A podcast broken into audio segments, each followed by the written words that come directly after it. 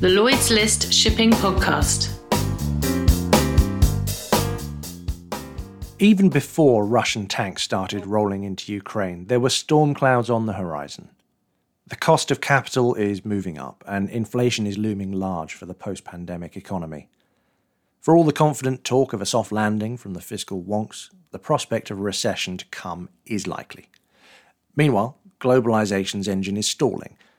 China's economy is going to struggle to hit 5% this year, and oil imports may fall again, having dipped in 2021 that, by the way, was the first contraction for 20 years. China's property market is riddled with risk, and its slowing construction industry has resulted in lower steel output as demand for the metal plateaus. Once you add in a recalibration of world trade as Russia is unceremoniously unplugged from the global economy, it becomes clear that there are more downside risks than upside potential for ship owners to latch onto at the moment. And yet, in shipping, as ever, amid the chaos, there remains a hardcore optimism that against all the odds, profitable plays are not just possible, but probable. So, as we launch our latest Lloyd's List Outlook, offering a quarterly health check on all of the major sectors and where they're going, I've pulled in a handful of our analysts this week to offer the inside view on their respective beats. A quick plug before we kick off Lloyd's List subscribers you get access to the Outlook, which is now available on lloydslist.com. It contains all the usual data led analysis of the key markets, regulation, finance, and insurance, and much more besides. If you're listening to this thinking, that's something I would like, and let's face it, why wouldn't you want a market leading forecast of the shipping industry from its foremost thinkers? Well, good news, you can get access when you subscribe. Go to lloydslist.com, top right hand corner of the screen, and you'll find a subscribe button. You can follow the links from there. It will improve your life, offer you success beyond your wildest dreams. We also do a good line in shipping analysis. So take a look. But for now, on with the podcast. We're going to give you a, a, quick run through dry bulk, tankers, the order book, and regulation. But let's start with containers, where the party continues despite all of the storm clouds. James Baker, our containers editor, joins us. James, the lines are, well, they're paying hugely inflated sums now for vessels that were being scrapped just three years ago on the basis that they were uneconomical and technologically obsolete. But the reality is they're still going to make money this year because the freight rates are eight to ten times the long term average. So come on then, when is the party going to be over? Well, I think we've got at least another year. Um, most of the carriers that publish their results have forecast that they expect their earnings to be pretty much on a par with last year's record-breaking earnings, where we've got figures well over 100 billion across the industry. Um, there's no reason to see that stopping this year. They've just been signing long-term contracts for this year that have been at twice the rate that they were bringing in last year. So they're locking in these really high rates. Um, there is a little bit of what at the moment looks like temporary uncertainty. We've got particularly the issues in Ukraine. We've got what's happening in China.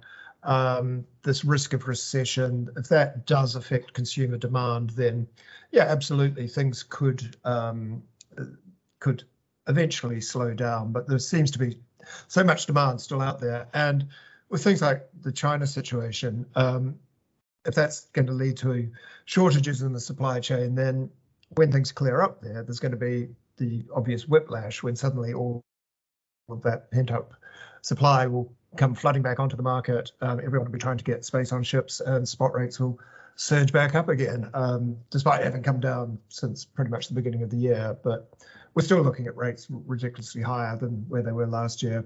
Um, so, yes, things things looking pretty good at the moment. Um, further down the track, I mean, one of the the other risk factors, I suppose, is the increasing costs um, with what's happening with Russia. It's pushing up oil prices, obviously. Um, that does lead into bunker costs going up. So there are risks on the horizon, but bunker costs can be passed on to, to shippers. So shippers are going to have another bad year. Carriers probably another good year at the moment. Um, the only other risk you can see coming down the pike is the regulatory risk. Um, we're getting a lot of sort of noises off coming from Washington at the moment, which may or may not lead to something. Everybody sort of always talks about breaking up the alliances when they're in power until they look into it and then realize that they're probably not quite as bad as they made out to be and could actually lead to a worse situation if you did break them up. So it's worth keeping a weather eye on though.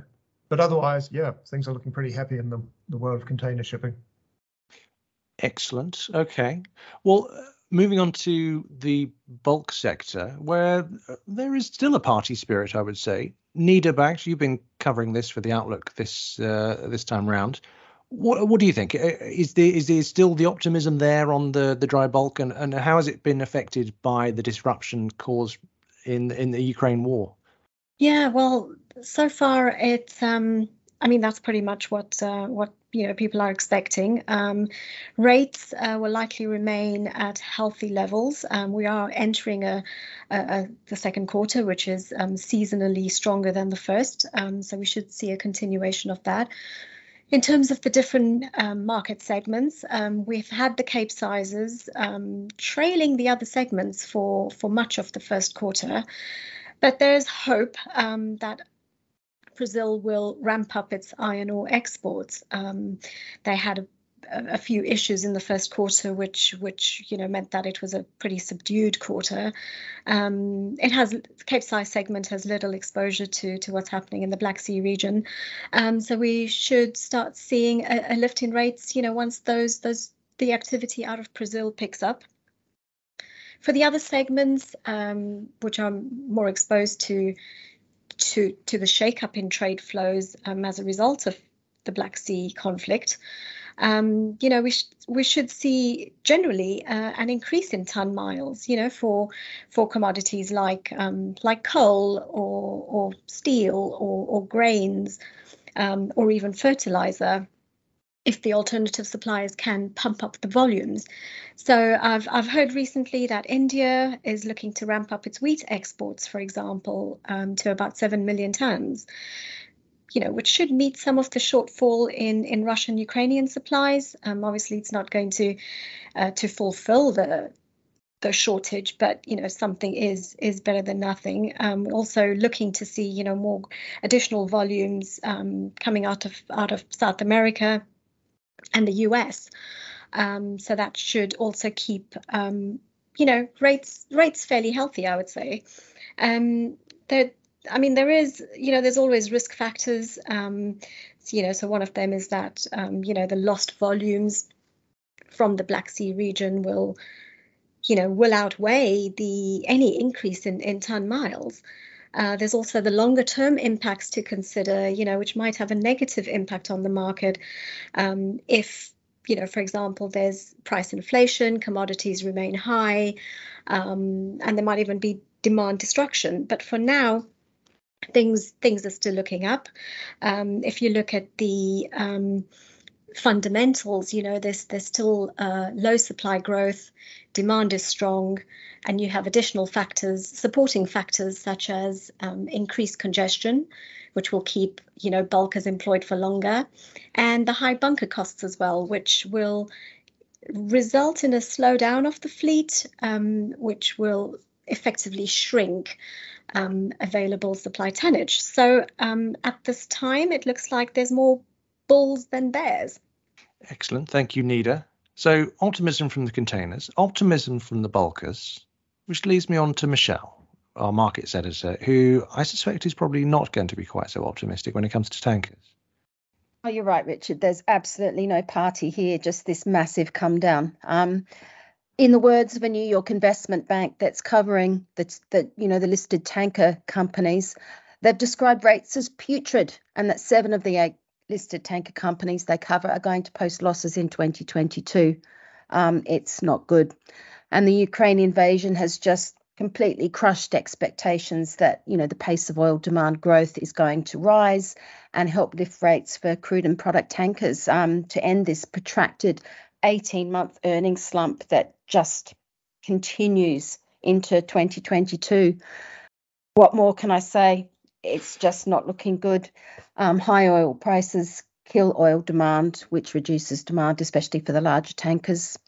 And on top of that, there's quite a significant um, number of new tankers delivering into the fleet this year. So, you know, we're going from bad to worse. But I have to add the caveat that who knows? This is just, you've just got geopolitics and just a mess all around the world. It, it could turn next month. I could be talking about, you know, the, the, the best outlook for tankers in in the last in the next 10 years. I doubt it but anything's possible at the moment. You never know. Here's a question though. Vlcc owners have been on their knees for as you say 18 months. The rest of the market is suffering but the vls are really suffering. How have we not seen some of them go out of business yet well, of course, we have the the um, what I call the subterfuge tanker fleet, and that's a fleet of about 220 tankers. A lot of them are really um, VLCCs, um, and they are busy shipping uh, US sanctioned Venezuelan and Iranian crude. And they have not, they, they usually would be scrapped, but this has been something that has managed to keep them in the market. And now they, they take up about 3% of the total global global seaborne trade. So this has created it's like a two-tiered market and this is the other risk is that um, if we have at the moment there are no direct sanctions on russian oil but if the us were to expand any sanctions or if the eu decides that it wants to to um, impose restrictions on Russian oil, this could perhaps um, increase this two-tier market because on top of the um, the market for Iranian and Venezuelan crude, you could also see more divert to shipping Russian crude. So there's also that to add into the mix as well. We shall look out for a conclusion to that one in our next Outlook podcast for now. Thank you, Michelle.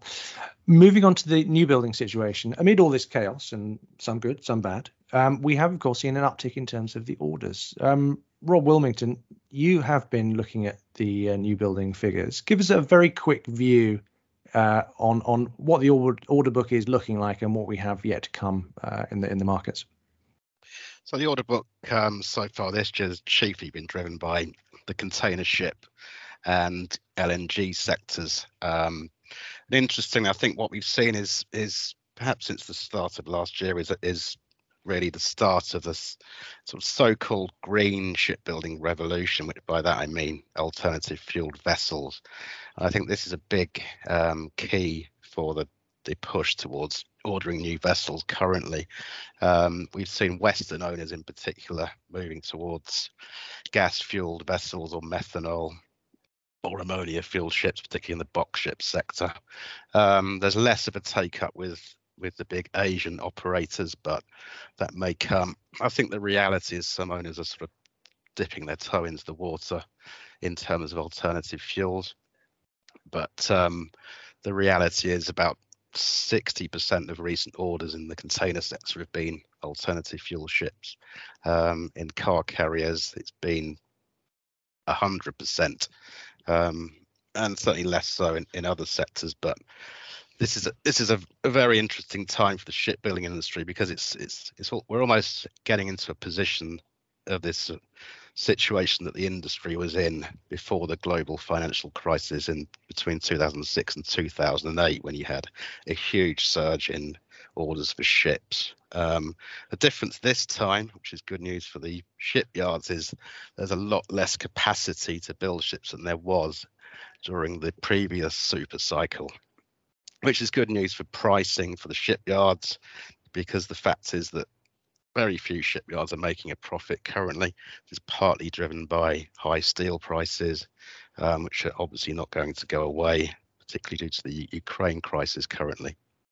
And that leads very nicely on to our final guest, um, Declan Bush, our sustainability editor. Now, in terms of that green shipbuilding revolution, when we were recording our last output, Outlook podcast, there was, uh, you know, the focus was entirely on decarbonisation, and uh, last year saw a huge amount of projects launched and various changes to the regulatory landscape to come. And yet this year, it's all gone quiet.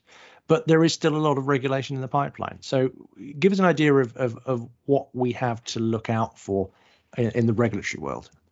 Yeah, that's right, Richard. There is a lot coming, but it's still a long way away, and most has maybe in the name.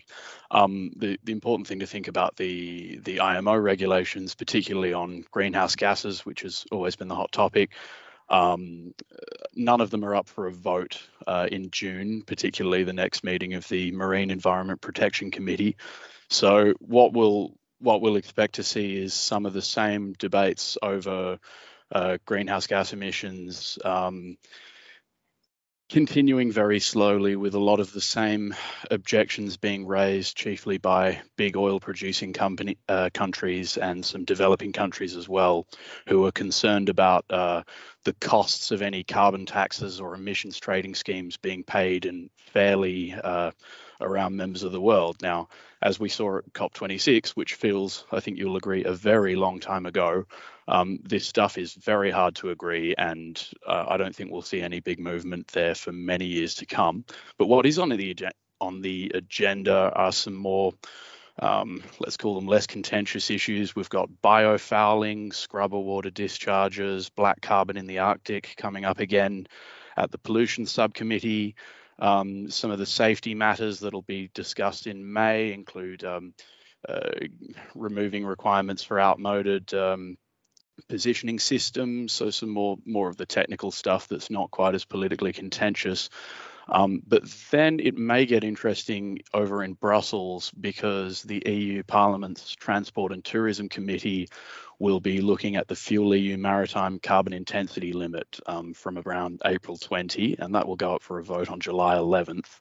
And uh, for anyone who's been following Fuel EU maritime as closely as I have, it is exciting stuff. Um, and we will get a good idea there of how much the industry's proposals on this have filtered their way through into uh, into what ultimately goes up before EU lawmakers, and from then it will just be like like with carbon taxes, a matter of uh, countries all trying to get a sh- either a slice of the the revenue for themselves, um, exemptions for their own ships.